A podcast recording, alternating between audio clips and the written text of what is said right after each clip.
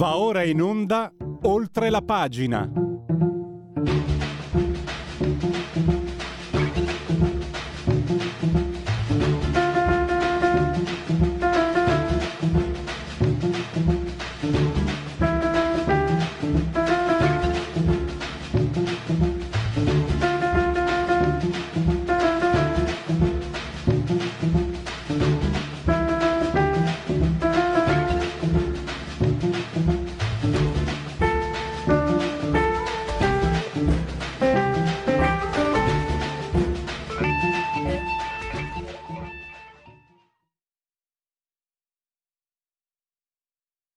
Visto che questa è una radio, anzi è una radiovisione, Radio Libertà, chi si abbona a Radio Libertà campa oltre cent'anni, meditate gente, meditate.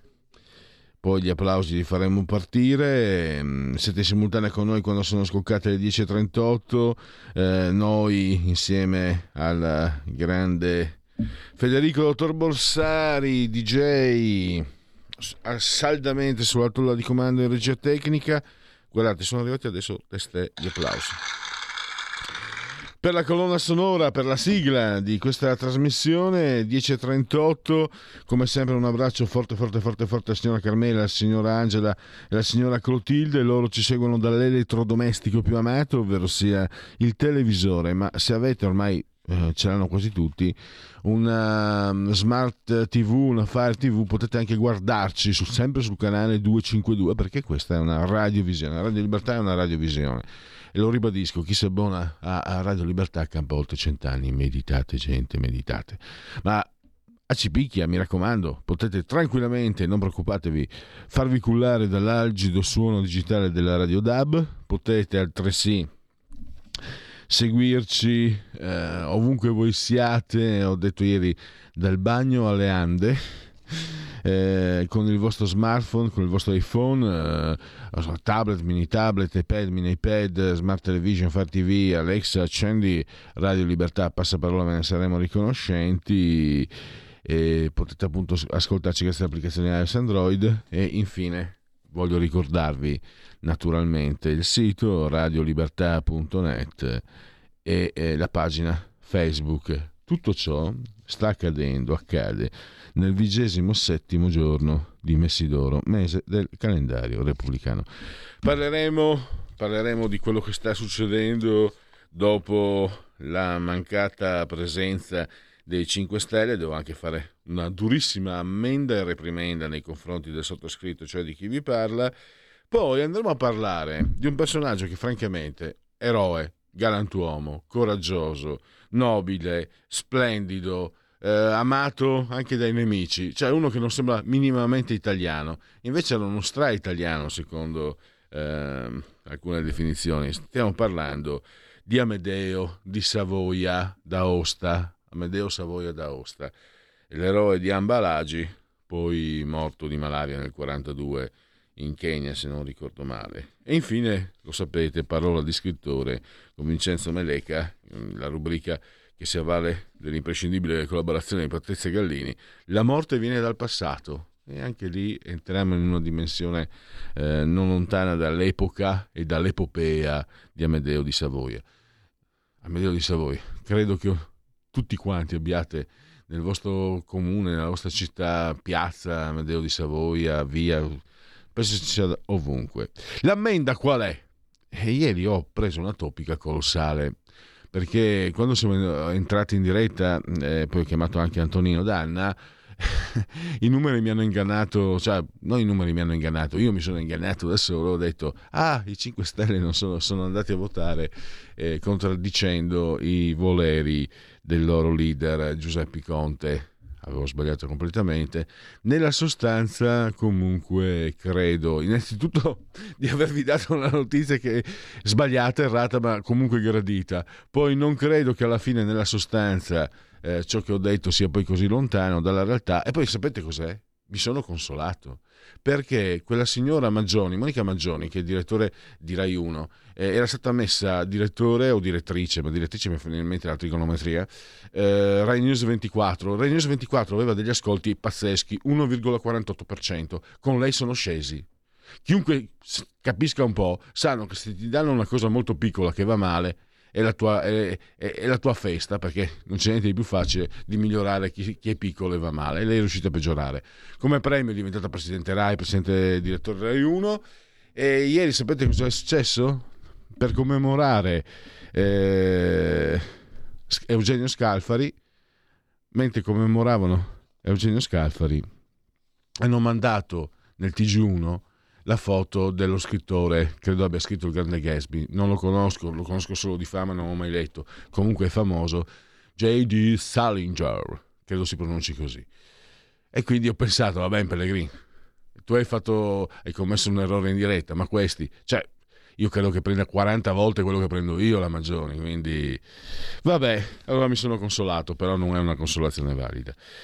Ho detto Salinger, spero la pronuncia sia giusta, e restiamo dalle parti di un cognome eh, molto importante nei campi della eh, narrativa italiana perché eh, Tondelli è un cognome che richiama davvero a un grande scrittore che, che mh, mm, ha segnato la narrativa italiana. E abbiamo con noi il direttore dell'inchiesta eh, Jacopo Tondelli che ha ieri ha scritto un interessantissimo eh, editoriale su quanto accaduto. Scusa Jacopo se mi sono per concesso questo gioco sul tuo cognome, penso che ne sarai anche stufo. Però comunque è un bellissimo cognome in ogni caso, lo direi, eh, in tutti i sensi. cosa che non sono più direttore dell'inchiesta da circa nove anni, dirigo gli stati generali. Ah, scusami, scusami, scusami, ho commesso... Eh, ti sento lontano però, non so se ho... c'è qualche problema. Aspetta. Ora? Eh, sentiamo ancora coperto. Arrivo così. Eccoci, ecco, perfetto. Scusami Jacopo, eh, sono rimasto, ho avuto un flash di, di quando ci siamo conosciuti, eh, prima ancora tra l'altro che poi tu diventassi direttore dell'inchiesta, gli statigenerali.com. Se andate online, gli statigenerali.com, potete leggere gratis eh, gli interessantissimi editoriali. Noi spesso abbiamo ospite anche Paolo Natale. Chiedo venia, oggi è, è venerdì e, e, sono un po' eh, rovesciato. Eh, io parto da un punto che ho trovato mm, molto interessante. Questa volta non possono farla franca, non possono dire siamo vittime dei poteri forti, perché le, tu hai messo a fuoco un, un, un particolare molto importante. Gli stessi motivi, le stesse ragioni politiche eh, che hanno portato eh, i 5 Stelle a sostenere Mario Draghi sono quelle, tu le chiami politicistiche, no? Sono le stesse per le quali lo hanno lasciato, ma questo non può essere. Non voglio tornare a fare il, il, la persona colta che non sono Aristotele. No? Una proposizione non può essere contemporaneamente vera e falsa. Non posso acquistare un'automobile perché va a 200 all'ora e poi venderla perché va a 200 all'ora. Grosso modo all'incirca mi sembra di, di, aver interpretato anche questa tua, questa tua, lettura in questo senso. Sono, sono andati, hanno sostenuto Draghi in, una, in un contesto anche, ricordiamolo, eh, c'era, c'era, Giuseppe Conte, Presidente del Consiglio, eccetera, c'è stato questo rovesciamento di posizioni e loro lo hanno sostenuto eh, grosso modo per le stesse ragioni. Questa è una contraddizione che, eh, stando a quello che scrivi, eh, non può, e non solo per quello ovviamente, eh, non può essere dimenticato da, dagli lettori, tanto più c'è anche una, una, eh, diciamo, una fotografia molto, molto pragmatica la tua se tutto va male andremo a votare tra nove mesi, quindi non andremo a votare fra tre o quattro o cinque anni, andiamo a votare abbastanza presto perché queste cose non siano dimenticate. A te la parola allora per la lettura degli avvenimenti di ieri. Te aspettavi, prima di tutto? Ti aspettavi che andassero così le cose? Sì, abbastanza. Magari avevo dei dubbi sui tempi, non ero sicuro che succedesse proprio subito a dire la verità avrei scommesso sul fatto che la tirassero un po' più in lungo, che poi era credo anche l'obiettivo, perché se noi guardiamo come si sono svolte le cose, no? Cioè non è che loro hanno votato la sfiducia a Draghi, non è che cioè, hanno, non hanno votato la fiducia uscendo dall'aula peraltro, che al Senato ha il valore di un'astensione piena, non di un'opposizione. Quindi, come dire, loro, diciamo, la cosa buffa è che loro si sono nascosti dietro a un giochino ultra tecnico proprio da Prima Repubblica. Mm-hmm. E un uomo che viene dalla Prima Repubblica innegabilmente come Draghi, perché di questo parliamo, ha invece, diciamo così, avuto una reazione sostanzialista, no? Cioè ha detto no, qui al di là dei formalismi non ci sono le condizioni, ha fatto una cosa da Terza Repubblica. Ecco, questa è una delle cose, delle tante cose curiose di questi giorni, diciamo così. Ehm, disconnessione della, dalla realtà, no? hai parlato per commentare, hai scritto per commentare queste scelte dei 5 Stelle, no? tu dici che quello forse è il loro, è il loro peccato di, di, di, di maggior eh, eh, dimensioni, hanno perso il contatto con il, il rapporto anche, l'affetto, il rapporto sentimentale con, con i cittadini e non si rendono conto appunto della realtà. E, e, ti chiedo. Questa è eh, una cosa che capita, diciamo, comunque ai partiti popolari e populisti quando entrano in crisi. Entrano in una dimensione in cui bisogna ogni giorno farne una, una in più, una nuova, ma ormai hai perso la connessione che prima ti faceva andare bene anche quando dicevi delle sciocchezze o facevi delle proposte che non saresti stato in grado poi poco dopo di portare avanti. Dai, questo è un fenomeno tipico di questo tipo di partiti di movimenti. E adesso ehm, ehm torniamo, ah. torniamo, su Mario Draghi anche. Cosa succederà? Perché io ieri io ti dico la verità, sono convinto che si ricomponga tutto perché c'è, c'è una convenienza, una convergenza generalizzata. Tre quarti dei parlamentari sono di prima nomina, quindi devono aspettare il 24 di settembre San Pacifico per avere la garanzia della ah, pensione. 24, però perdonami. Il 24 di settembre è già arrivato, cioè è comunque se anche Mattarella sciogliesse domani le Camere e loro restano in carica fino alla proclamazione della Camera 70, sì, 70 giorni mi sembra, cioè devono avvenire le elezioni entro 70 giorni dallo scioglimento delle Camere se non sbaglio. Sì, no, ma non è, non è solo quello, cioè loro, diciamo così, per maturare la, la famosa pensione devono essere parlamentari in carica fino al 24 settembre. Loro restano comunque parlamentari in, in carica fino a quando non viene proclamato il nuovo Parlamento. Sì, sì, ho capito. Okay? Però diciamo sì, questo, eh, mh, mm, Jacopo, diciamo, abbiamo visto... Il tema pensione non è, non è più un tema, ecco. se mai lo è stato non lo è più. Ecco, Questo diciamo che sicuro. abbiamo visto però le dichiarazioni dei redditi di moltissimi dei 5 Stelle, io ho visto 8.000 euro l'anno, eccetera, diciamo che 9 mesi di differenza fanno circa 8 questo, mesi, fanno 100... Questo molto di più, questo molto di più e diciamocelo tutto, non solo per i 5 Stelle, eh. No, no, beh. Adesso Mm, diciamo per i 5 Stelle conta, ma non è che per molti altri. No, ma guarda conta. che non è. Eh, eh, Jacopo, guarda, io ti dico la verità: se fossi uno che guadagnava 10.000 euro l'anno e fossi lì parlamentare, cioè io non mi candiderei mai no. perché non fa parte, però se fossi lì, io, io il pensiero lo faccio, cioè è umano farlo. No, beh, eh. ma, ma, non, ma, non, solo se sono uno che guadagnava 10.000 euro l'anno, eh. anche se sono uno che ne guadagnava 50.000 lordi l'anno sì, ma io parlo, io parlo, per me perché non,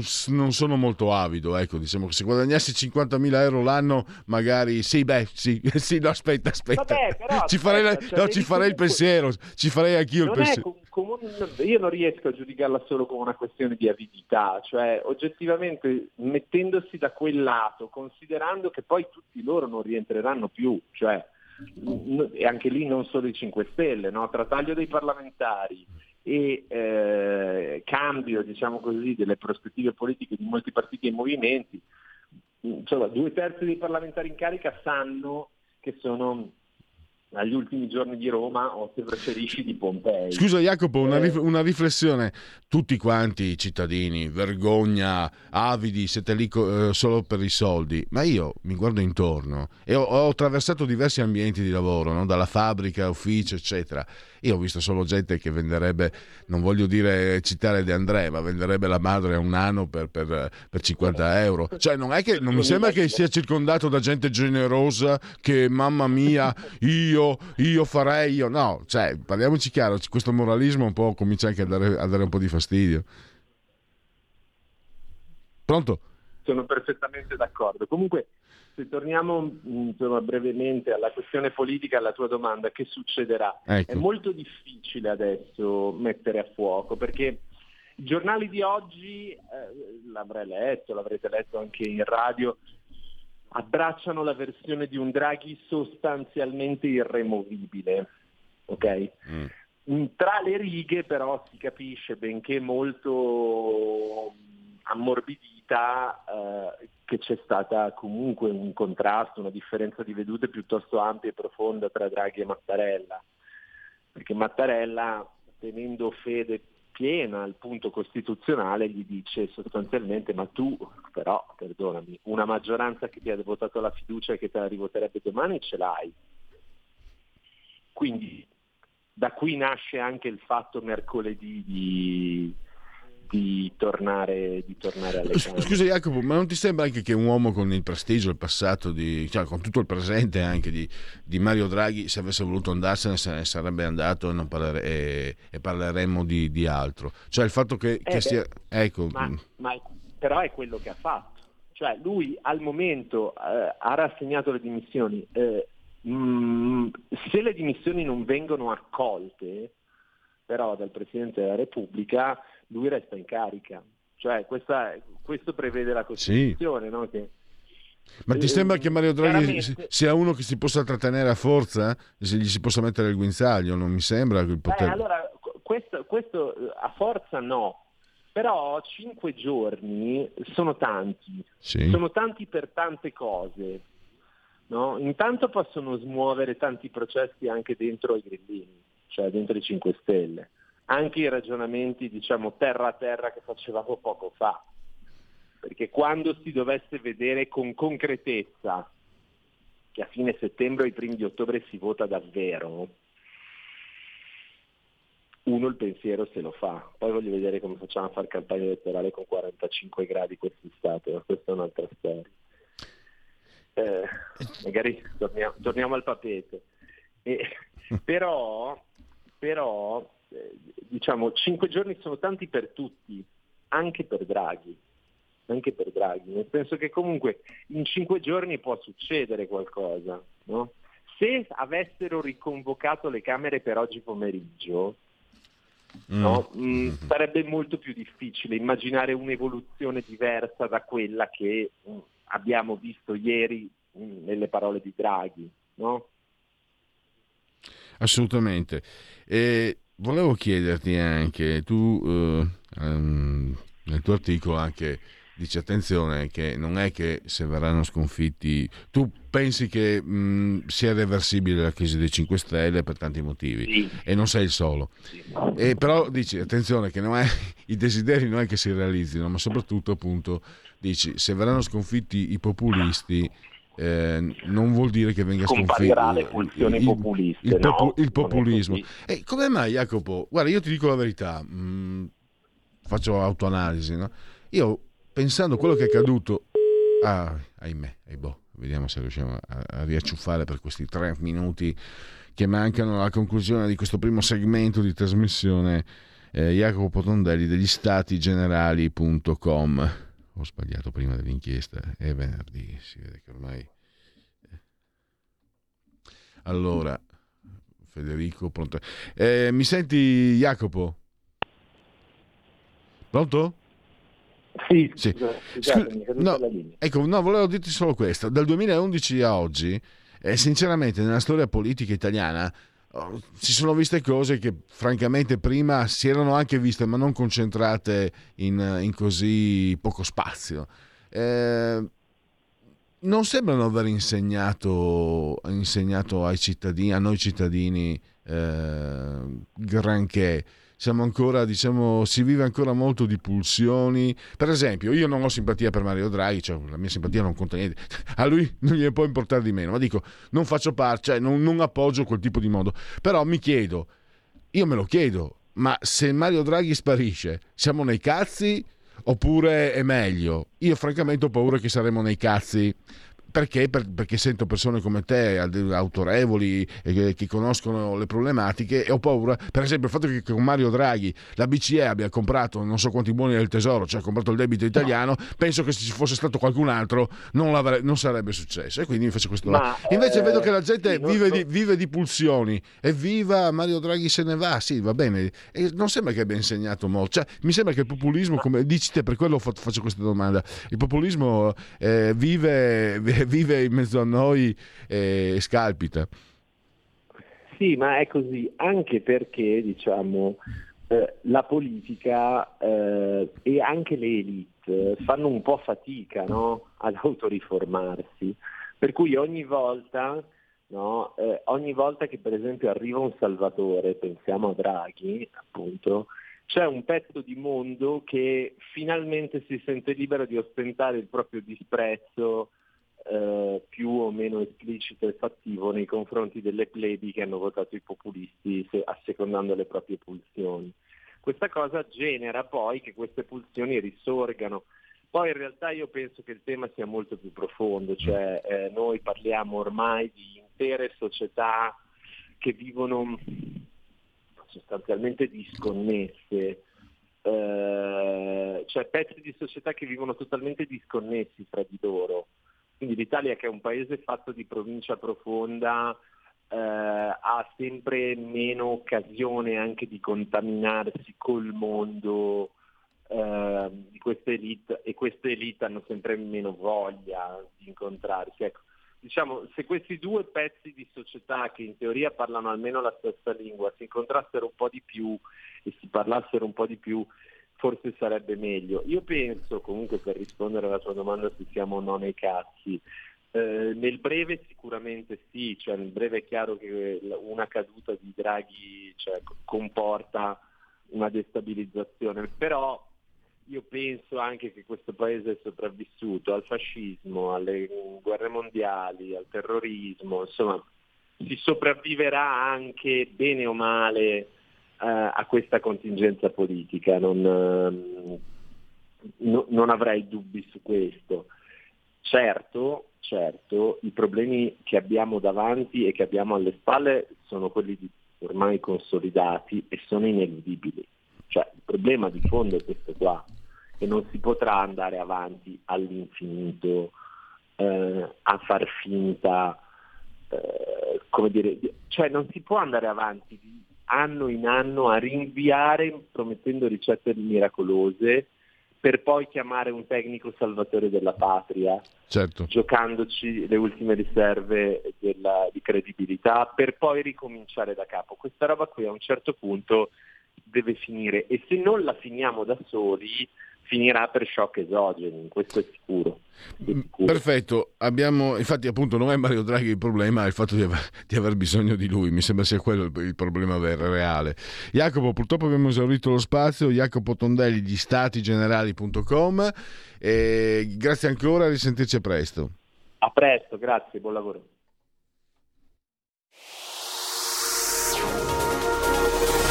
Exclusive Dance Chart. Exclusive Dance Chart. Ciao belli, sono Max Martinelli. Con la DJ Isabi vi aspetto per farvi fare tanti saltelli con la Exclusive Dance Chart, la classifica dance nazionale. Dalle 23 il sabato, se avete voglia di dance, vi aspetto con la Exclusive Dance Chart. Tanti saltelli con la B e il Martinelli. Exclusive Dance Chart. Stai ascoltando Radio Libertà. La tua voce libera, senza filtri né censura. La tua radio.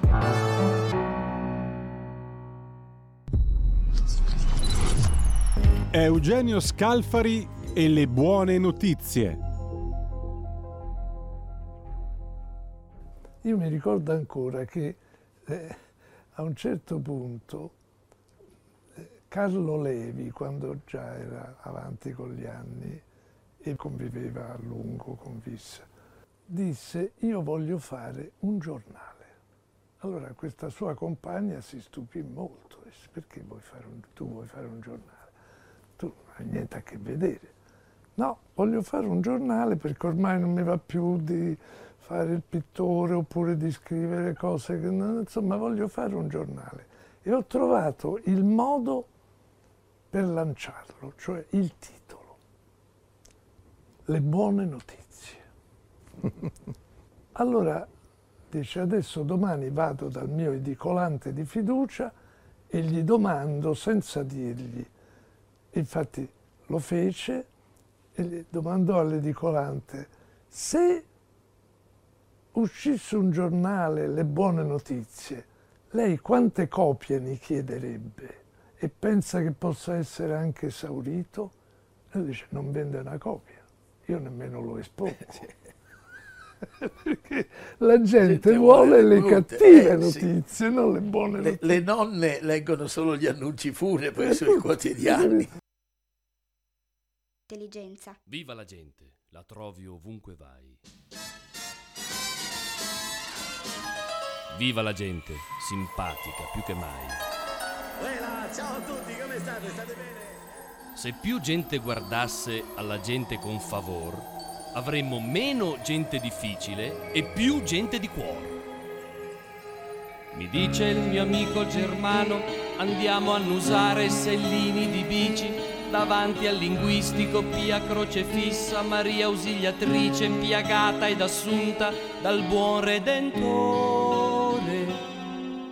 Io dico, è una scuola maschile, Germano mi incalza, uè non fare il sottile, lo dico per te tutto grasso che cola, tu pensa soltanto se ai tempi di scuola lo avessi trovato qualcuno che annusa la tua Roma Sport. Effettivamente non l'ho mai trovato, ma io non ci voglio venire, ho già il mio da fare, ho il corso di nausea e le gare, ecco di Orzoro. Io poi lo so già che Sellini non c'è da fidarti, tu arrivi, saluti, ci provi a sederti, ma il Sellino ti dice fuori dei coglioni. Oh yeah, è stunato.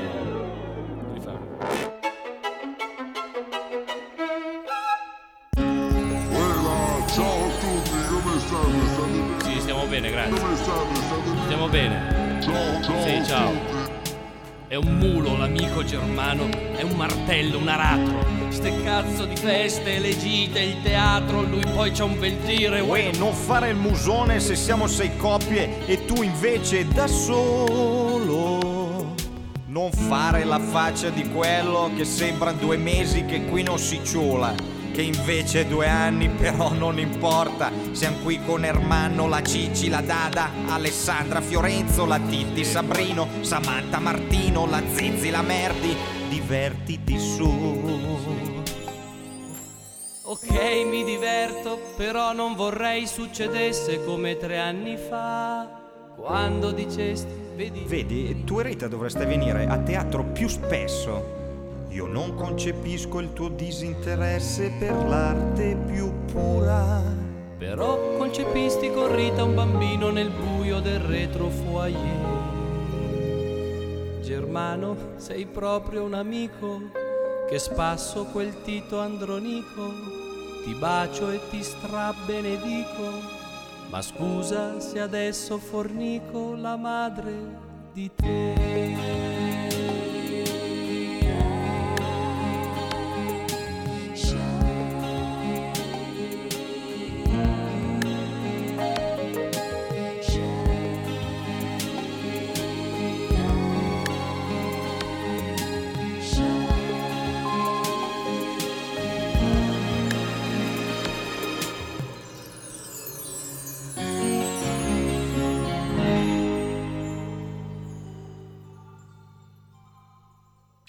Riprendiamo, riprendiamo oltre la pagina Radio Libertà e parliamo di un personaggio che si inserisce nella storia del XX secolo in modi, con colori molto forti, un eroe amato, nobile, bellissimo, eh, tra l'altro anche vittima dei, della, della cattiveria di Vittorio Emanuele III, insomma parliamo eh, di Amedeo di Savoia, duca d'Aosta. Potete leggere sul, su Panorama, uscito mercoledì, troverete quindi fino a mercoledì prossimo nelle edicole o anche online una, una bellissima ricostruzione delle vicende di Amedeo eh, di Savoia eh, scritto da Lorenzo Del Bocca che abbiamo al telefono. Benvenuto mm, Lorenzo, grazie per essere qui con noi. Ciao, grazie a te, buona giornata a tutti gli ascoltatori. Non, mm, non, è a molti la storia moderna contemporanea italiana di personaggi come, come Amedeo di Savoia, no Lorenzo? Eh, anche un po' strafottente, ma sembra quasi, ecco, parto da questo. Sai, io ho letto è un personaggio che conoscevo poco solo perché, come scrivi anche tu nell'articolo, siamo pieni di, di piazza mm, Amedeo d'Aosta, via, eccetera, Corso, eccetera. No? Quasi tutte le città lo ricordano, però poi come personaggio storico mm, ne sapevo poco e guardando un po' le foto, poi tutto, sembra quasi un personaggio hollywoodiano, un divo di Hollywood sembrerebbe, anche così bello questa, questa espressione da, da, da sciupa femmine strafottente. Eh, ma però lui è stato anche un eroe vero, coraggioso, gli inglesi che gli rendono onore dopo che lui per un mese si, si difende ad Ambalagi, la morte, insomma... Mm, non era, non era, un, cioè, era, quello che i divi di Hollywood dovevano rappresentare, lui lo era nella, nella realtà, mi sembra. Sì, sì, lui lo era davvero. E, e, e finisce per non avere, virgolette, la fama che forse si meriterebbe perché era il ramo collaterale dei Savoia. Eh, la storia si è occupata del ramo principale da Carlo Alberto fino, fino a Umberto II e ha finito per mettere in ombra questa, questa casata che era la casata collaterale.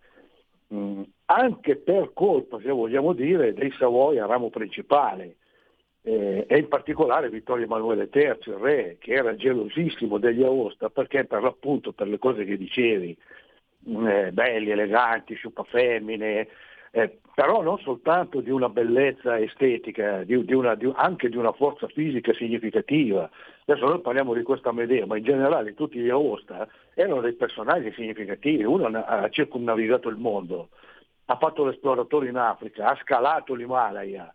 Eh, l'altro, il padre, Emanuele Filiberto, aveva combattuto nella prima guerra mondiale, comandato la quarta armata che lì forse con un po' di compiacenza, è stata dichiarata l'invita perché dopo la sconfitta di Caporetto, mentre altre, la seconda armata distrutta, quella di Capello, ma le altre molto disorganizzate, cioè era più una fuga eh, che una ritirata, la quarta armata torna indietro ordinata e viene definita l'invita. E questo, questo eh, Amedeo era uno che non aveva paura di lavorare, Ora, sembra assurdo, no? perché eh, la monarchia quando mai ha messo mano a, a un martello o a un chiodo. Lui invece era stato punito proprio da Vittorio Emanuele III, mandato in Congo, non con incarichi diplomatici nell'ambasciata, no, no, quasi esiliato, ed è andato in una ferramenta a lavorare a Stenzenville, mi pare, in Congo, mm-hmm. e dove si, si è, sotto falso nome, e si è costruito l'immagine di uno che sapeva lavorare ed è entrato come operaio e è uscito come manager. Eh, personaggio che come dire, è diventato... Lorenzo, scusami, mm. ricordiamo perché Vittorio Emanuele lo punì, perché è una, eh, è una battuta storica. È una battuta storica perché quando, quando si presentarono al ricevimento, credo, del Capodanno, Vittorio Emanuele III con la regina Elena, lui che, che appunto era un giovane strafottente, eh, incurante delle regole, dice ecco sta entrando Curtatone Montanara. Curtatone Montanara era una fortunata battaglia della prima guerra di indipendenza che costò la vita agli universitari di Pisa, i quali si trovarono da soli in mezzo a due falangi dell'esercito austriaco, eh, come tutti i ragazzi senza eh, pensare che sarebbero andati incontro alla morte, resistettero, vennero sconfitti, sterminati, però impegnarono l'esercito austriaco quel tempo sufficiente per mettere nelle condizioni l'esercito piemontese, nella prima guerra dell'indipendenza era ancora solo il Piemonte, c'era ancora Carlo Alberto, di riorganizzarsi e vincere poi a Goito. Però la battuta Curtatone era quello corto e Montanare era quella che veniva dai monti. Il Curtatone era Vittorio Emanuele III, avevano dovuto addirittura abbassare il livello eh, di, di, accettazione alla leva perché altrimenti il formalmente capo dell'esercito sarebbe stato escluso e riformato per, per difetti fisici.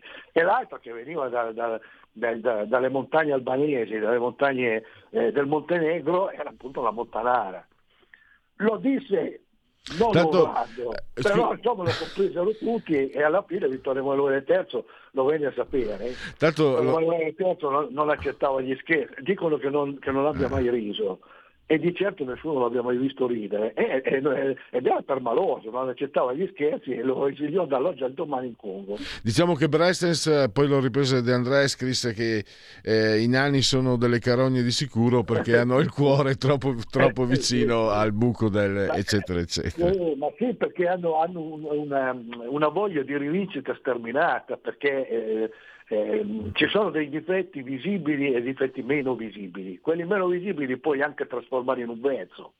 Il naso grosso, il naso storto, eh, l'occhio di Venere, la, la- la- la bassezza, eh, eh, la bassezza è visibile e non ha rimedio e non puoi, virgolette, trasformare in virtù o vantarti di, di- di- di- essere alto un metro e mezzo, capisci? E, e- e Vittorio Emanuele III lo pativa i- i- irrimediabilmente e vedeva nei Savoia, in generale, tutti quanti i Savoia, non uno, non due, non tre, tutti, il- il- lo specchio fisico di quello che lui avrebbe voluto essere.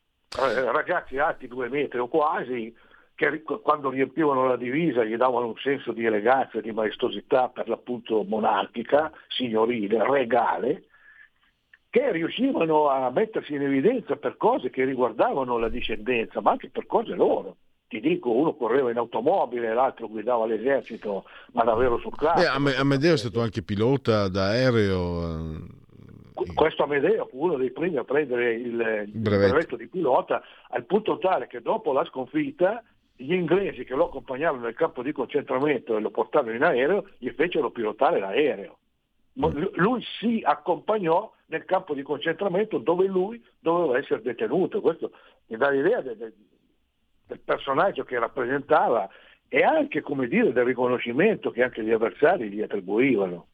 Tra l'altro, eh, fammi dire agli ascoltatori, eh, se, se si vedono le immagini di- della regina Elena e di Vittorio Emanuele III, la battuta Curta- ecco Curtatore Montanara, ti, ti fa, scompi, come direbbe Totò, scompisciare da ridere. Cioè, è un genio, tu diresti, è un... È un... Azzecca- azzeccatissimo. sì, Posso, sì, eh, posso dire il linguaggio giovanile Amedeo di Savoia era un gran figo Eh, Sì, sì, infatti la goliardia, la go- la goliardia è, è- è tremenda, però a volte ci azzecca in modo così, così significativo, come questa volta qua, che, che- che diventa, diventa il titolo, capisci? E, e infatti da quel momento in avanti il curtatore Montanara diventò un must. Esatto, Eh, lo- beh, ma poi eh, lo si ricorda anche per Ambalage. Ambalage è una sconfitta, però eh, ehm, per lui è un, è un, eh, ricordo di, di atti eroici. Ho letto anche che a- aveva dato, eh, diciamo, mh, aveva dato la possibilità agli ufficiali e anche all'esercito indigeno di tornare all'esercito indigeno di tornare nei propri villaggi e agli ufficiali di, di andarsene la maggior parte però restò eh, con lui. Anche questo è in- indice del- delle qualità umane di quest'uomo di questo eroe. E anche Haile Selassie ho letto fu stupito quando lo incontrò anni- ecco forse un difetto che, che Amedeo di Savoia era fascista però probabilmente eh, un, fascismo diciamo un fascismo non quello deleterio del duce. E Haile Selassie fu colpito dal grandissimo ecco ehm, fu colpito dal rispetto di Amedeo anche questo di moderno perché lui scrisse eh, fece una tesi si laureò in giurisprudenza una tesi sul fatto che diciamo nel, nel colonialismo bisognasse eh, tener conto assolutamente di non sfruttare di non peggiorare le situazioni dei paesi occupati certo Ma no, di più, di più. L'unico, l'unico modo per rendere accettabile Sì. il colonialismo è che il colonialismo si preoccupi della promozione delle persone colonizzate. Sì, sì, Quindi sì. era ancora oltre, era ancora oltre. No- Non è, non è per renderlo accettabile, ma l'unica maniera per giustificarlo è che vada a portare benessere nelle popolazioni che ha conquistato. Quindi era anche Quindi nobile- era- nobile e generoso. Era, era teorico questo, eh, però in effetti lui c'era arrivato e in Italia non credo che lo accettassero tanti questo ragionamento. Cioè, era anche se nobile e generoso, Lorenzo, era anche nobile e gen- bello, eh, bello, ricco, nobile, generoso, eh, le aveva tutte e anche la sfortuna però ha avuto. Eh sì, perché cioè, la, fortuna, la fortuna eh, aiuta i, i fesci e gli audaci e la sfortuna invece va a prendere le persone nobili. Era difficile che eh, in un campo di concentramento eh, realizzato in Africa praticamente in una buca del terreno perché dovevano essere posti facilmente eh, dove le guardie avevano facilità di lavorare non, non, venisse colto dalla malaria, una quantità sterminata di nostri soldati morì per malattie, per infezioni, soprattutto provocate dagli insetti. E, e lì eh, possibilità di cura non ce n'erano, non c'erano medicine, non c'erano attrezzature. Quando si accorsero che lui era in fin di vita lo portarono all'ospedale nella capitale, ma arrivò praticamente in fin di vita. Dicono che quando uscì l'ambulanza lui salutava i suoi soldati, i suoi soldati si misero su doppia fila a presentargli le armi, a salutarlo militarmente in modo tale da, da, da attribuirgli l'omaggio che si meritava. Però insomma così sono gesti estetici che poi poco potevano rispetto all'incapacità della medicina, ma per l'impossibilità di, di, di intervenire che avevano. Quanto la sconfitta di Ambalagi, che viene eh, rappresentata in termini eroici, io sarei un po' più prudente, perché l'Italia, la storia italiana è piena di sconfitte onorevoli. E già solo nella seconda guerra mondiale, eh, non soltanto Ambalagi, ma Tobruk, eh, o una quantità di, era la Main, sono una quantità di, di, di eh, sconfitte dove l'eroismo dei soldati è indiscutibile, ma dove l'incapacità militare è altrettanto evidente. Eh, non è con le sconfitte che si costruiscono le storie e non è perdendo che il paese diventa grande. Finiscono per essere quelle sconfitte consolatorie, nelle quali uno ci mette eh, come dire, l'orgoglio di campanile, l'orgoglio nazionalista, gliel'abbiamo fatta vedere noi, no? eh, ne ho prese tante ma gliene ho dette.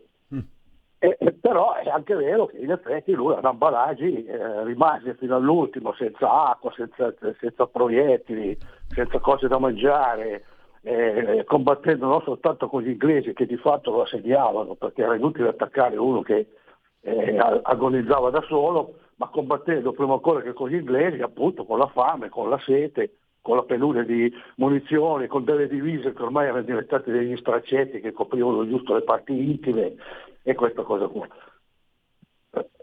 Però in effetti il, valore militare lui l'ha dimostrato lì, che, tenendo in pugno un, un gruppo di soldati votati di fatto alla sconfitta e molti di questi votati alla morte, che accettarono tutti quanti questi sacrifici più per il comandante che per lo spirito di, di, di corpo. E, e come, come, giudicare questo? Allora, abbiamo, hai appena mh, spiegato no? la, la, posizione che in Italia fosse più unica che rara sul colonialismo, eh, però lui è, è stato anche mh, viceré, cioè eh, diventa Amedeo di Savoia anche eh, cavalcando in qualche modo, forse non è il termine più corretto, il colonialismo eh, fascista. Sì, sì, sì. E, e, questa è una delle contraddizioni del personaggio, perché i personaggi, eh, noi abbiamo dire, la tentazione anche dal punto di vista storico di ehm, schematizzarli, cioè il buono è buono, il cattivo è cattivo, e, e questo è uno dei chiari scuri del personaggio, perché dopo aver fatto la tesi e avere dimostrato che il colonialismo stava in piedi soltanto portando benessere e non rubando le ricchezze, poi quando eh, assume degli incarichi, perché l'Italia nel frattempo era diventata un paese coloniale, non si comporta esattamente secondo i suoi principi teorici che aveva sviluppato nella sua tesi e che aveva sostenuto alla commissione d'esame, perché accettò che venissero fatte delle brutalità, compreso l'utilizzo del gas, eh, cosa che lui non poteva non sapere, che certamente autorizzò, ma soprattutto firmò un documento nel quale prevedeva la costituzione di una sorta di campo di concentramento per gli ebrei che avrebbero dovuto essere privati delle sostanze economiche, privati della cittadinanza italiana, cacciati dall'Italia e ricoverati in un punto estremo dell'Africa che lui eh, aveva preparato, progetto che non andò in porto, ma non andò in porto per merito suo o perché lui se ne oppose, ma non andò in porto perché in Italia tante volte, tantissime volte le cose si pensano, si immaginano anche di fare e poi si lasciano perdere. Mm. E questa è una delle contraddizioni oggettive del personaggio. Eh, personaggio al quale io mi sono avvicinato proprio perché è partita una, una campagna, mi pare a Pisa, mm di un professore che chiede che la scuola dove lui insegna non sia più intitolata da Medeo di Savoia Aosta, ma venga cambiato nome, proprio sulla base di questi riferimenti. Ora, eh, ti dico, il personaggio in effetti è il cielo scuro, eh, perché alcuni atteggiamenti della, della, sua attività politica, diciamo, l'aspetto politico della sua attività si presta in effetti a critiche anche pesanti. Mm, però il fatto che sia stato mm, punito da, da, Vittorio Emanuele III in qualche modo, non, non dico che lo, lo emendi, però... Lo riabilita, lo riabilita, lo mette in una luce così diversa, cioè il fatto che lui fosse così diverso da Vittorio Emanuele III e lo mette già su un piedestallo che, che quell'altro non si merita in effetti. Sì, lo fa percepire, anche, anche perché poi, eh, cioè Amedeo comunque ehm, al di là no, di queste fisime della cancel culture come la chiamano oggi cioè abbiamo un personaggio che si mette in gioco no? abbiamo ricordato operaio eh, di tutto eh, a 16 anni eh, si arruola volontario nella prima guerra mondiale e eh, gli inglesi 40.000 eh, contro 10.000 per un mese li tiene diciamo eh, distanti gli tributano insomma Mm. Dicono sì, che gli inglesi siano sì, sì. sportivi, comunque tributare gli onori quando muore gli ufficiali indossano la, fa- la, la, la, fascia del lutto, significa che aveva guadagnato l'ammirazione anche dei... Gli inglesi addirittura consentono, consentono ai soldati di uscire armati, cosa l'onore delle armi di solito veniva consentito allo Stato Maggiore, al limite agli ufficiali che si tenevano la sciabola. Invece no, lì lasciano uscire armati di tutto punto. Non avevano un proiettile, quindi diciamo avevano un, un pesante manico di scopa sulla, sulla, spalla, però formalmente uscivano con le loro armi e non hanno consegnato le armi, sono andati prigionieri disarmati, ma si sono consegnati con, con, come, come, come, esercito, come esercito combattente, cosa che credo nella storia ci possono essere forse due esempi uno nell'antica Grecia e l'altro è questo qui. Mm. E poi eh, ha scelto di farsi seppellire nel sacrario militare italiano di Nieri insieme ai 676 soldati. E io mi sono permesso di dire che con tutte queste caratteristiche Amedeo di Savoia non sembra neanche un italiano.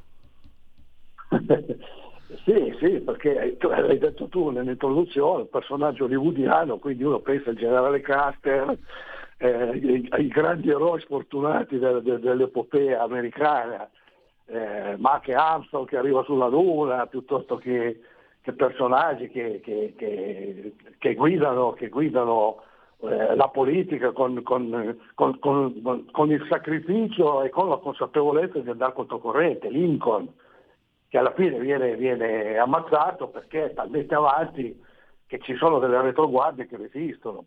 E un americano di in effetti, uno di quelli che si vedono nei film o di capo e spada o di western. Scusami eh, Lorenzo, eh, in conclusione una, una, domanda oziosa, inutile, capziosa, ma mi sgorga spontanea. Se avesse avuto diciamo, incarichi di regnante gli Aosta anziché i Savoia, penso non solo a Vittorio Emanuele, ma penso anche era il figlio, no? quello che uccise il ragazzo tedesco e la, e la sfangò. Pensi che in Italia il nipote, eh, il nipote, il nipote, il nipote sì. di Umberto II. Eh sì. ah sì, beh, sì, sì, sì. sì, sì, scusa, ecco. Ma visto quello che hanno combinato i Savoia, anche l'ultimo Emanuele Filiberto, bellissimo ragazzo, ma per carità, eh, se, fossero, se ci fossero stati gli Aosta, eh, pensi che gli italiani avrebbero una concezione diversa della, della monarchia? Intanto, intanto, sicuramente Amedeo di Savoia non sarebbe scappato con la coda tra le gambette, questo è sicuro, lo ha dimostrato nella sua vita, breve vita tra l'altro. Sì, questo sì, ma sai, la storia con i secoli mai è difficile da costruire, con, con i dati che abbiamo la risposta è sì. Eh, però è anche vero, l'avevo citato prima, che eh, quando uno viene messo alla prova delle eh, scelte politiche da fare e poi alla fine tutta questa coerenza che hai sul piano teorico poi viene meno. Una volta che lui diventa liceré pensa a un campo di concentramento per deportare gli ebrei. Eh, allora Vittorio Emanuele III ha firmato le leggi razziste e lui avrebbe accolto gli ebrei cacciati dall'Italia e tenuti prigionieri in un angolo buio dell'Africa dove potevano morire tranquillamente. Eh, qua, quando tu giudichi un personaggio, come dire, eh, eh, nudo rispetto alle responsabilità e alle scelte da fare, hai un giudizio che può essere positivo e ultra positivo. Quando poi questo personaggio viene calato nella quotidianità, e allora sai, nelle quotidianità eh, cioè, ti alzi al mattino presto e hai la bocca impastata de- de- degli umori della notte. La prima cosa che fai è andare in bagno. E allora eh, capisci tutta questa leggenda, tut- tutta questa aura di, di, di, magnificenza, poi capisci è nella tua letto. Mm. E, e per cui insomma, eh, non, non, con i dati che ho ti risponderei senza esitazione sì. Però sono trattenuto da rispondere senza esitazione sì perché troppa gente, quando è stata messa alla prova, ha dimostrato una pochezza che prima di essere messo alla prova nessuno avrebbe potuto immaginare. E direi che questa è un'osservazione che mm, io, io faccio, faccio, mia perché eh, è molto molto saggia e molto avveduta. Lorenzo, io ti ringrazio, Lorenzo del Boca, se ancora non l'avete fatto potete acquistare Panorama e leggere questa eh, bellissima ricostruzione di Amedeo di Savoia. Grazie a Lorenzo del Boca e a risentirci presto. Sono io che ringrazio te, buona giornata. Segui la Lega è una trasmissione realizzata in convenzione con La Lega per Salvini Premier. Attenzione che agli sgoccioli la, la festa di, della Lega d'Almine a Osio Sopra, beh, neanche tanto gli sgoccioli, comunque dom, fin domenica, fino a domenica, area feste, via circonvalazione nord. Legaonline.it invece, il sito della Lega, per seguire la Lega, prima che la Lega segua te alla Marciano, seguisca te alla Pellegrina. Il 2 per 1000 è una scelta libera che non ti costa nulla. Eh, scrivi D43 nella tua dichiarazione dei redditi. D di Domodossola, 4 il voto in matematica, 3 il numero perfetto. Vi potete anche tranquillamente scrivere da questo sito, tramite questo sito. Basta versare 10 euro tramite PayPal, anche tramite PayPal, senza nemmeno vi sia la necessità che siate iscritti a PayPal. Il codice fiscale, gli altri dati richiesti, vi verrà recapitata infine alla magione la tessera Lega Salvini Premier. Vediamo gli appuntamenti con gli esponenti della eh, Lega. Eh, dunque, eh, solo un istante, vediamo un po'. Io non ne trovo, eh, diciamo, il più, il più moderno, il più aggiornato è alle 8 di oggi, quindi anzi alle 8.45, quindi non ne ho di più, di più nuovi anzi alle 9, alle 9, ma insomma sono le 11.29 se siete simultanei con noi.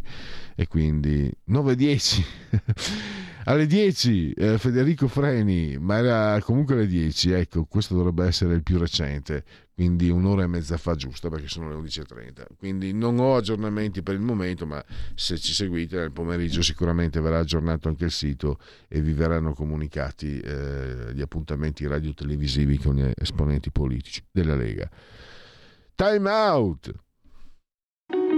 Segui la Lega è una trasmissione realizzata in convenzione con La Lega per Salvini Premier.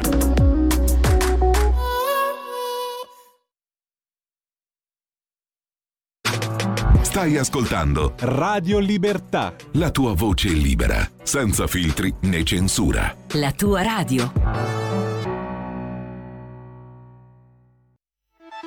Stai ascoltando Radio Libertà, la tua voce libera, senza filtri né censure, la tua radio.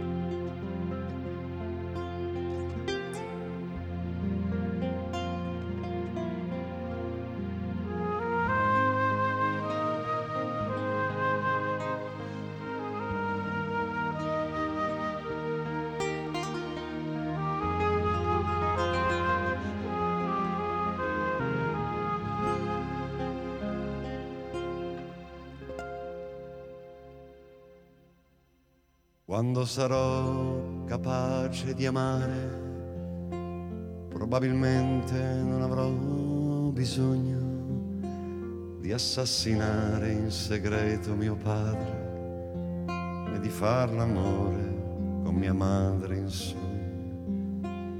Quando sarò capace di amare, con la mia donna non avrò nemmeno la prepotenza e la fragilità di un uomo bambino. Quando sarò capace di amare, vorrò una donna che ci sia davvero, che non affolli la mia esistenza, ma non mi stia lontana neanche col pensiero. Vorrò una donna che se io accarezzo una poltrona, un libro o una rosa, lei avrebbe voglia di essere solo quella cosa.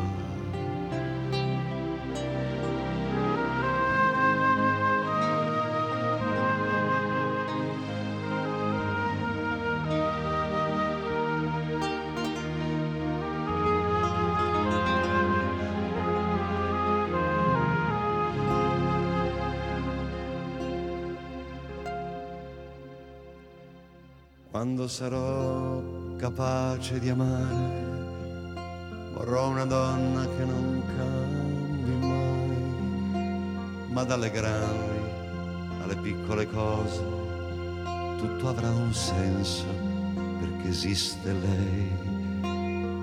Potrò guardare dentro al suo cuore e avvicinarmi al suo mistero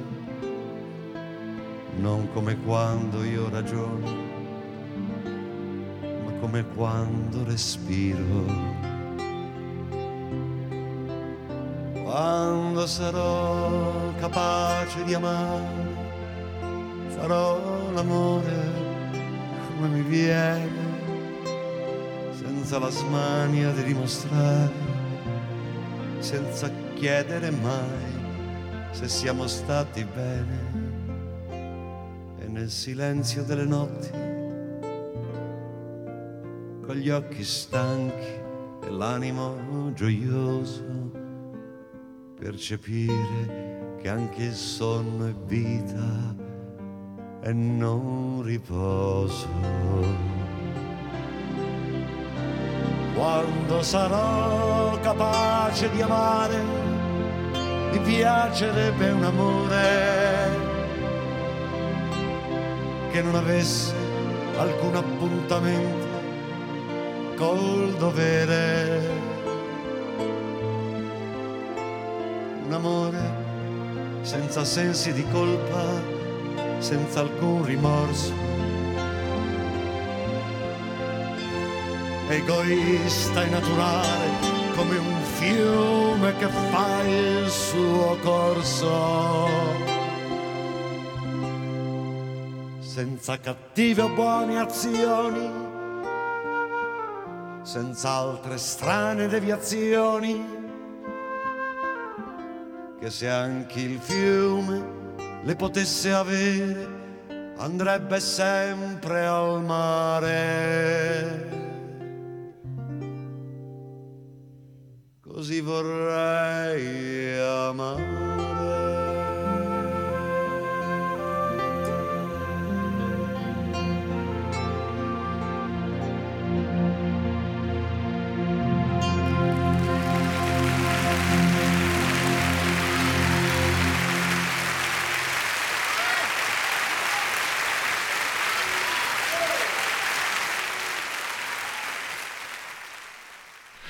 Dunque, Amedeo di Savoia um, muore vicino a Nairobi nel 1942. Non ci spostiamo temporalmente molto da quel determinato periodo storico, saliamo più a nord eh, e entriamo in quel clima anche tremendo con il romanzo di Vincenzo Meleca eh, La morte viene dal passato. È il romanzo di cui ci occupiamo oggi per la rubrica eh, canonica del venerdì alle 11.35 scatta parola di eh, scrittore. La rubrica che mi piace sempre ricordare e ringraziare si avvale dell'imprescindibile collaborazione di Patrizia Gallini di Ardèche Comunicazione. La morte viene dal passato, eh, tracce per la meta edizioni, 16 euro, 186 pagine. E tra poco dovremo avere perfetto Vincenzo Meleca al telefono. Benvenuto Vincenzo e grazie per essere qui a disposizione degli ascoltatori di Radio Libertà. Grazie a lei Pellegrini e grazie ai radioascoltatori di Radio Libertà. Diamo delle indicazioni, Vincenzo, agli ascoltatori. Eh, è un romanzo storico, un thriller, un thriller storico. Che, che, romanzo avranno di fronte nel momento in cui lo acquisteranno in libreria o lo, o lo prenderanno online? Allora, eh, diciamo che è un romanzo d'azione.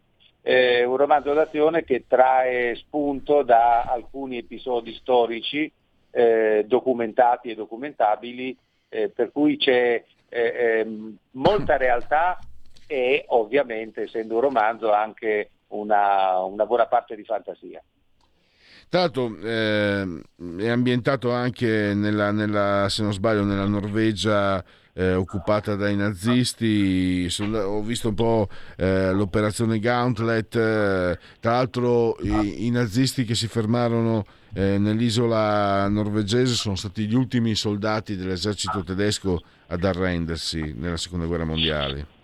Sì, esatto. Sì, ehm, diciamo che, che eh, il romanzo eh, parte eh, da, da, da, un porticciolo della Calabria Ionica, Rocella Ionica, mm. Eh, dove si conoscono i vari protagonisti e eh, si svolge essenzialmente nel, nell'arcipelago delle isole Svalbard, eh, appunto dove eh, eh, i tedeschi, i nazisti, eh, avevano installato durante la seconda guerra mondiale una serie di eh, basi meteorologiche, di stazioni meteorologiche e ha ragione, effettivamente eh, eh, una di queste basi ospitò gli ultimi soldati militari tedeschi che si arresero addirittura 4-5 mesi dopo la fine della guerra.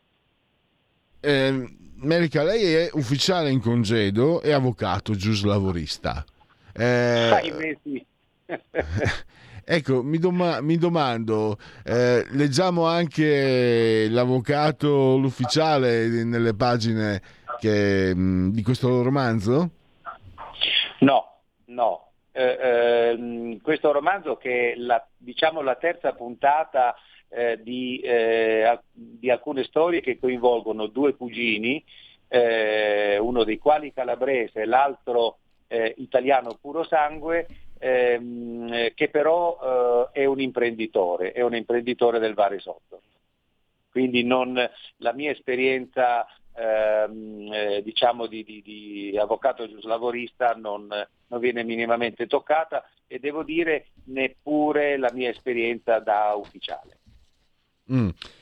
E come ha costruito questo romanzo? La, I percorsi per, per, documentarsi, per entrare anche nel, un po', immagino, in un clima da restituire poi al lettore. Com'è stato il lavoro di costruzione eh, per, eh, per, scrivere queste pagine? Vincenzo? Certo, allora, ehm, come dicevo, questa è la terza puntata, eh, chiamiamola così, di, di, delle avventure di due cugini. Ogni puntata trae spunto comunque da ehm, episodi eh, di cronaca eh, anche eh, attuali. Eh, in questo caso eh, l'attualità è data dal, eh, dalla presenza in Europa di alcuni movimenti neonazisti che ovviamente preoccupano non poco le, le, la società civile.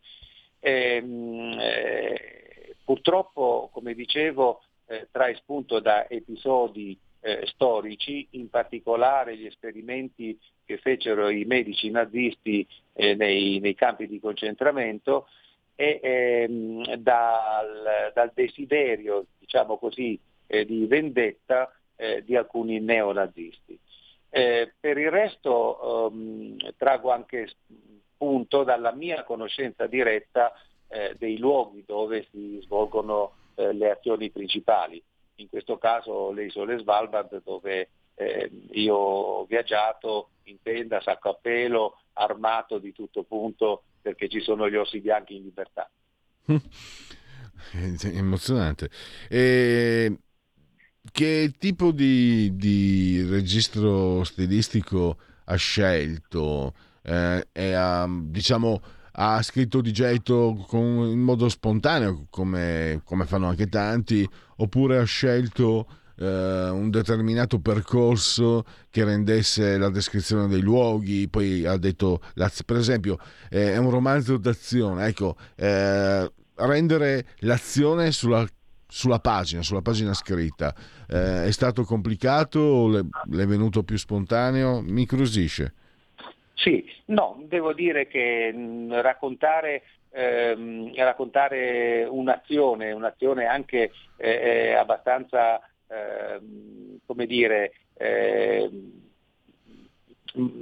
emozionante, non, non, mi, non, mi, è particolarmente difficile. Eh, per quanto riguarda invece la prima parte della sua domanda, eh, in realtà eh, io oh, ehm, quando, quando, ho in mente un'idea cerco di eh, concretizzare quest'idea almeno a grandi linee con una sorta di scaletta. Eh, che poi ovviamente ehm, approfondisco man mano eh, che, che, vado avanti nella, ehm, nella scrittura. Eh, comunque eh, ho abbastanza chiare quelle che sono le linee fondamentali, eh, i personaggi e come va a finire eh, eh la storia che racconto. Ehm, devo dire che, che eh, non è particolarmente difficile, ma eh, non è neanche particolarmente facile, perché occorre molta coordinazione per quello che riguarda la cronologia e i posti. Anche, non so, tanto per dare un'idea, nel momento in cui descrivo lo svolgimento di un'azione dal posto A al posto B, vado a verificare quanto tempo ci vuole con determinati mezzi per, per percorrere l'eventuale tragitto. In questo caso è stato molto meno difficile perché eh, eh gli spostamenti vengono fatti su una barca a vela, su una goletta e eh, altri invece con un elicottero. E, e come mh, che tipo diciamo, di, di, di, costruzione ha fatto per entrare eh, nel clima degli anni 40? Eh, è intervenuto anche sul linguaggio o invece ha preferito restituire quel clima con linguaggio attuale mh, mm, eh, rimanendo su quelli che erano diciamo di, sulle situazioni? Oppure ha voluto intervenire è intervenuto anche sul linguaggio?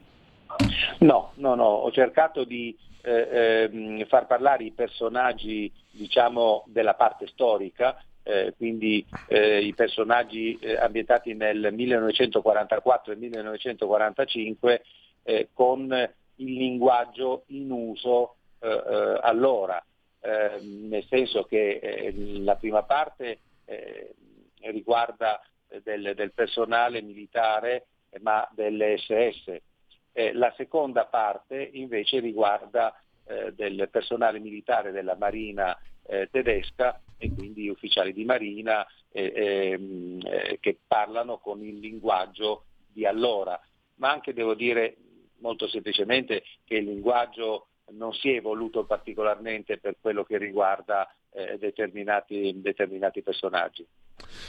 Una curiosità, non voglio entrare nella sfera privata, ma allora, ufficiale, militare, avvocato, eh, c'è sempre stato un Vincenzo Melica scrittore o, o, è arrivato per gradi a questo tipo di esigenza espressiva? allora, mi dispiace doverlo ammettere, ma ho cominciato a scrivere eh, molti anni fa eh, però quello, gli argomenti che trattavo erano argomenti estremamente tristi, eh, come possono essere quelli di argomento giurlavoristico. Eh, ho scritto mh, svariati, svariati, articoli di diritto del lavoro, eh, una decina di manuali di diritto del lavoro e ovviamente avevo comunque nel, nel, cassetto il sogno di scrivere qualcosa di meno, eh, meno triste, diciamolo così e ho cominciato con un romanzo e poi via via nel tempo eh, eh, ho trattato argomenti eh, storici. sono un appassionato del, di storia, di storia militare, di storia militare italiana e quindi eh, questo senz'altro mi ha aiutato tantissimo. In più ho avuto una grande fortuna nella mia vita, quella cioè di eh, poter viaggiare, viaggiare parecchio, fino a qualche anno, fino a qualche, mh, eh, anno fa viaggiavo ancora in tenda, sacco a pelo, casa cucina eh, e questo mi ha senz'altro consentito poi di osservare eh, aspetti della vita in tutto il mondo eh, che mi hanno aiutato poi a, a scrivere alcuni libri. Tanto Vincenzo ehm, è davvero curioso eh, perché veramente in modo assolutamente non, non voluto.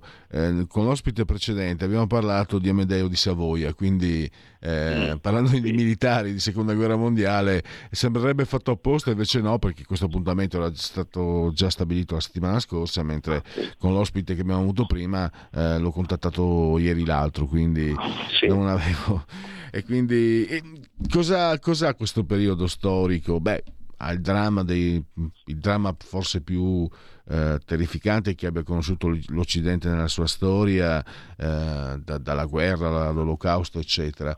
Eh, cosa, mh, cosa eh, colpisce di questo periodo storico? Cosa eh, rende, eh, diciamo, quali sono per lei gli aspetti di questi anni che, che più la, l'hanno colpita, più forse anche l'hanno spinta a scriverne? Ma allora, innanzitutto il fatto che eh, è stata una guerra che è durata molto a lungo, è durata quasi sei anni, è stata veramente una guerra mondiale eh, che ha coinvolto eh, decine e decine di nazioni, ma è una guerra di cui eh, si conoscono eh, alcuni episodi eh, particolari, lo sbarco in Normandia, la battaglia di El Alamein, la battaglia di Stalingrado, Pearl Harbor, eh, le, bombe, eh, le, bombe, atomiche di Hiroshima e Nagasaki, ma eh, in questa guerra eh, ci sono stati decine, centinaia, migliaia di piccoli episodi comunque importanti per eh, la sorte finale della guerra, assai poco conosciuti, se non addirittura completamente ignorati. Eh, si sa moltissimo sul, sull'olocausto, su quello che è accaduto eh, nei campi di concentramento, i forni crematori, ma nonostante tutto si sa anche molto poco sulle ricerche eh, che furono fatte da questi medici, da questi scienziati, da questi ricercatori tedeschi, eh, ricerche che hanno per inciso portato nel dopoguerra a utilizzazioni anche molto concrete da parte delle industrie farmaceutiche eh, mondiali, non diciamo soltanto tedesche e questo mi ha sempre eh, eh, dato stimolo per cercare appunto di eh, approfondire questi argomenti, di raccontarli eh, e di raccontarli non in modo ovviamente accademico. Eh, per inciso, per, lei prima citava un componente della famiglia eh, Savoia, ehm, io conosco abbastanza ehm, una parte del, dell'Africa, in particolare l'Africa orientale, sono stato più di 20 volte in Eritrea e 7 volte in Etiopia. E, mm, e ho avuto appunto la possibilità di conoscere, di, di vedere, di calpestare i luoghi eh, della nostra storia coloniale, una storia coloniale che ehm, eh, non è ancora ben raccontata, c'è una sorta di rimozione di questa che è stata un'esperienza non solo di un regime, ma è, è stata un'esperienza nazionale. Ricordiamoci che eh, noi siamo andati a finire in Somalia e in Eritrea eh, nel 1882, 83, 84, quindi in epoche lontane dal fascismo. Ma se lei eh, eh chiede a, ad alcuni ventenni, trentenni, quarantenni, cinquantenni e anche sessantenni eh, cosa, sta, cosa sono state le nostre colonie, le nostre colonie sono state fasciste. Eh, immagini soltanto questo, che a, ad Asmara c'è un teatro in stile piemontese della fine dell'Ottocento. Infatti, mh, mm, l'ho, scop- guardi, l'ho, scoperto un collega, eh, mi ha eh, fatto cenno ieri, eh, della, dell'esistenza dell'AFIS, l'amministrazione fiduciaria sì. nella Somalia italiana tra gli anni 50 e 60, cioè l'Italia era ancora un paese coloniale in quegli anni È una... Sì, sì, sì, sì. Eh, là è stato tra l'altro un, ecco, un, un episodio pochissimo conosciuto. Ehm, eh, noi non eravamo ancora neanche pre- rappresentati all'Organizzazione eh, delle Nazioni Unite, ma ehm, eh, gli Stati Uniti in particolare, ma anche la Francia, eh, ci diedero credito per cercare di gestire la transizione di questo sfortunatissimo paese che è la Somalia. Eh, dico sfortunato perché nell'Ottocento, ehm, l'Ottocento eh, era un insieme di eh, clan tribali che si ammazzavano eh, molto volentieri l'un l'altro, però si coalizzavano nel caso in cui eh, sulle loro terre eh, fossero arrivati degli stranieri, dei ferengi, dei bianchi, come gli inglesi, come i francesi, come, come gli italiani. E dopo 140 anni la situazione purtroppo non è cambiata. Eh, sono in attesa di pubblicazione, per inciso, eh, di, un, uh, di, un, lungo saggio su un, un faro, eh, il faro Crispi, eh, che è proprio sulla punta del Corno d'Africa ed è tutta una bellissima storia anche di eh, eh, problemi diplomatici, di, di marineria, conclusi con l'edificazione di questo faro in una in un territorio estremamente ostile, eh, tanto che doveva essere difesa da reparti militari. Eh, allora magari, ehm, Vincenzo, eh, potremmo magari risentirci, beh ci risentiremo sicuramente, ma questo può essere uno spunto per un ulteriore incontro qui a Radio Libertà. Allora io... Molto Benissimo, allora io concludo eh, ringraziando e salutando Vincenzo Meleca, eh, ricordo La morte viene dal passato, il suo romanzo Tracce per la meta edizione, 16 euro, 186 pagine. Vincenzo, eh, grazie davvero e ripeto, a risentirci a presto. Certamente, grazie a lei e a tutti i radioascoltatori. Allora, andiamo a vedere, dovrei avere un sondaggetto e poi, eh, anzi non ho sondaggi oggi, ho dati Istat. A partire dal 1998 e con continuità tra il 2012 e il 2021 attraverso l'indagine multiscopo aspetti nella vita quotidiana l'Istat rileva la percezione degli italiani. Dunque, eh, le preoccupazioni per l'ambiente, eh, i cambiamenti climatici eh, preoccupano la popolazione dei 14 anni e più per il 51,5%. Meno sentite negli ultimi tre anni, però queste, eh, queste per i cambiamenti climatici. Invece sono diminuite le preoccupazioni per, eh, legate all'inquinamento all'aria e sono meno sentite eh, soprattutto al nord e nel mezzogiorno. Al terzo posto si colloca la preoccupazione per lo smaltimento della produzione dei rifiuti, 44,1%, over 14 sempre stiamo parlando, e mm, a livello globale vengono percepiti eh, 40,1% preoccupati per l'inquinamento delle acque e eh, 34,9% per l'effetto serra a buco nell'ozono che nel 79 invece andava forte, dicevano che praticamente saremmo, non saremmo arrivati al 2000. E poi... Eh, allora, preoccupazione per la produzione, smaltimento e produzione rifiuti 44,1%, e poi eh, inquinamento acque, vabbè, questo già, già letto, quindi possiamo togliere e direi che c'è il tempo per eh, eh, la sigla. La verità è che sono cattivo, ma questo cambierà. Io cambierò. È l'ultima volta che faccio cose come questa. Metto la testa a posto, vado avanti, rigo dritto, scelgo la vita. Già adesso non vedo l'ora. Diventerò esattamente come voi. Il lavoro, la famiglia, il maxi televisore del cazzo, la lavatrice, la macchina, il CD e l'apriscatole elettrico. Buona salute, colesterolo basso, polizza vita, mutuo, prima casa, moda casual, valigie, salotto di tre pezzi, fai da te, telequiz, schifezze nella pancia, figli, a spasso nel parco, orario d'ufficio, bravo a golf, l'auto lavata, tanti maglioni, Natale in famiglia, pensione privata, esenzione fiscale, tirando avanti lontano dai guai, in attesa del giorno in cui morirai. Genetriaci, commemorazioni e ricorrenze del vigesimo giorno di Messidoro, mese del calendario repubblicano. per i gregoriani è un venerdì, Vinars 15 luglio, anno domini 2022 o 2022. Uhuhuhu, Rambarant, mamma mia. Un quadro non è fatto per essere annusato, ha detto. Chi non ha studiato sui suoi manuali, filosofia ovviamente, Nicola Bagnano, salernitano, l'esistenza appare come un esistere del niente. Grandissimo Paolo Panelli, coppia indimenticabile con Bice Valori, poi un, uh, un, prelato molto amato dai leghisti, è stato, Vange- è stato vescovo di, di Como, Alessandro Maggiolini e poi eh, la citazione del Vangelo di Luca, ma quando il Signore verrà, troverà la fede sulla terra?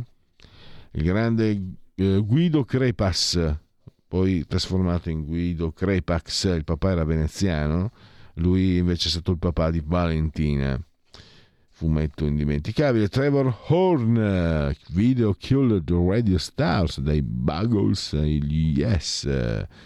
Meteor Man cantava Dared Lane Cozier in arte di D. Jackson. Poi Mario Alberto Kempes, campione del mondo con l'Argentina nel 1978, un cavallo, un, un giocatore correva, scalpitava, veramente spettacolare dal punto di vista anche atletico e anche tecnico. E poi eh, oggi il genetriaco di Joy, dei Joy Division, cioè di Ian Curtis, Curtis, She Lost Control da Manchester. In casa Lega il genetriaco di Paolo Arrigoni, eh, senatore leghista Carlo Verdelli, il borioso Carlo Verdelli, posso dirlo perché eh, è stato insegnante al corso per la formazione giornalisti, però è uno che ha sempre ragione perché, perché quando prende un giornale aumenta smisuratamente il numero di copie. Adesso ho preso il giorno, no il giorno, oggi mi sembra, è già aumentato non so quanto. E quindi, è borioso, ma era, allora è sbagliato essere boriosi, ma lui però eh, non lo è senza motivo. Antipaticissimo eh, comunque. Cioè ti guarda così. Mm-hmm. Oh? Merdine. Mm-hmm merdine, siete merdine. Sono, sono qua solo come concessione della mia smisurata generosità, competenza e bravura, merdine. Eh, no, non parlo così, ma era come se lo avesse fatto. Vincent Lindon, uh, Vive la France toujours. Forrest Whitaker, uh, La moglie del soldato, una nomination, un Oscar. Bastardi senza gloria con Diane Kruger. Abbiamo concluso, quindi fatemi vedere così. Questo... Ah, stai Karma con Malika Zambelli, Malika o Malika, quindi fantastica compagnia. Grazie a Federico, dottor Borsari, assiso saldamente sulla tolla di comando e regia tecnica. Grazie davvero anche a voi per aver scelto anche oggi Radio Libertà. Buon fine settimana e miau.